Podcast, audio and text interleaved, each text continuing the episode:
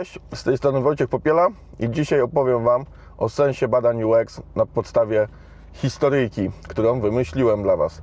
Słuchajcie, e, mamy, mamy wiele tych rodzajów e, badań jakościowych, które można używać przy projektowaniu, przy optymalizacji konwersji itd. itd. E, Jest, jest tego sporo.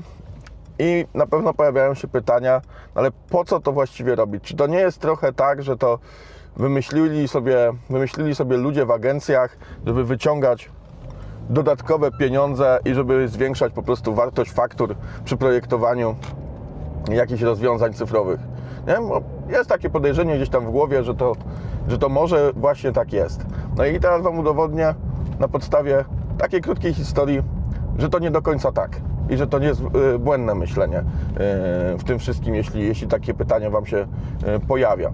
No słuchajcie takiego przykładu. Wyobraźcie sobie, że macie pole 100 hektarów na 100 hektarów. Tak? Dostajecie informację taką, że gdzieś na tym polu są trzy malutkie skrzyneczki i w tych skrzyneczkach są na przykład diamenty albo jakieś inne wartościowe przedmioty. Jak wykopiecie, to będziecie bogaci. No i dostajecie e, łopatę, no informację taką, że jedno takie wbicie łopaty w ziemię i tam przerzucenie tej ziemi, no to kosztuje Was powiedzmy dolara. Nie? No i teraz y, możecie podejść do tematu na co najmniej dwa sposoby. A przynajmniej ja Wam o dwóch y, sposobach opowiem. Możecie chwycić za łopatę, no i metodycznie, krok po kroku, kawałek po kawałku ziemi, no zacząć kopać, nie? Dolarów musicie mieć, no co nie miara, bo będziecie kopać. Chociaż jak Wam się poszczęści, to może, może pierwsza skrzyneczka już jest tuż, tuż na samym początku, może akurat się uda. Kto wie, kto wie, no ale to nie byłoby e, na niczym oparte, no to hazard, nie? Albo przypadek zupełny, że akurat by Wam się udało e, wybrać takie miejsce i pyk, od razu skrzyneczka. No ale już trzy pod rząd tak, no raczej by się nie zdarzyło. No i możecie tak lecieć, nie? Z, z tą łopatą. Kopiecie, kopiecie, yy, dodajecie dolarów, może jak macie jakieś większe środki, na przykład zatrudnicie jakichś ludzi oni też będą kopać, też dostaną łopaty i, i, i też za każde machnięcie łopatą zapłacicie dolara za siebie i za tych ludzi, no to pójdzie Wam szybciej, nie? No i w końcu, w końcu wykopiecie. No jaki jest tego skutek? No na pewno w końcu, albo przynajmniej z dużym prawdopodobieństwem, no w końcu się dokopiecie do tego. Jeśli starczy Wam dolarów oczywiście i sił, i czasu, bo to też yy, nie jest wcale takie powiedziane, czy wytrwałość Wam na to pozwoli i inne środki do tego. No ale załóżmy, że, że, że się udaje. No to straciliście olbrzymią ilość dolarów, to na pewno, olbrzymią ilość czasu, chyba że mieliście trochę szczęścia po drodze. No i w końcu wykopaliście. Pytanie, ile z tego mieliście yy, zysku, bo mogło się okazać, że w pewnym momencie to już w ogóle dołożyliście do tej zabawy i, i nawet ten ukryty skarb to tak już nie do końca to pokrył, bo już tak długo kopaliście i tyle tych machnięć pochłonęło tyle dolarów, że, że już nawet sensu w pewnym momencie nie było tego kopać, to już było tylko, żeby wyjść na zero.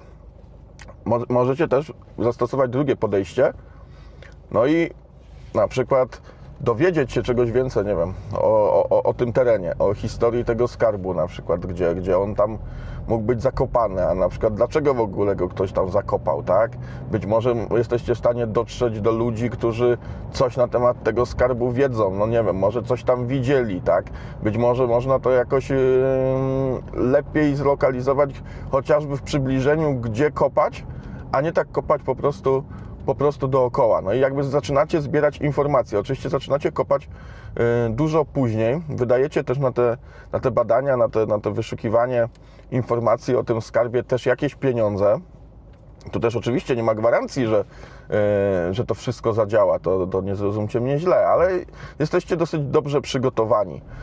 Y, macie dosyć dużo informacji, gdzie kopać. I nie kopiecie już teraz na ślepo, nie wydajecie jakiejś olbrzymiej ilości pieniędzy, nie marnujecie olbrzymiej ilości czasu, tylko macie w przybliżeniu, gdzie ten skarb jest. I właśnie takim lokalizatorem tego skarbu jest, są badania użyteczności, badania y, user experience i tak dalej. To właśnie służy do tego, to, że to nie daje skarbu samo w sobie, tak? Jak się dowiecie tych wszystkich informacji, to, to nie staniecie się nagle, yy, nie wiem, właścicielami biznesu, który sam z siebie się kręci, bo, bo już się dowiedziałem, zrobiłem wywiady.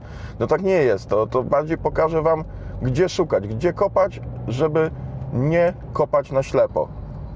I taką właśnie perspektywę y, chciałbym, żebyście y, mieli w głowie, kiedy następnym razem będziecie słyszeli o, y, o badaniach y, w biznesie, o badaniach designu. To jest właśnie szukanie tego skarbu, ale z takim lokalizatorem, gdzie szukać, żeby nie działać na ślepo, żeby funkcjonować trochę mądrzej w tym, w tym biznesie i po prostu finalnie zaoszczędzić czas, pieniądze i wykopać naprawdę świetny skarb.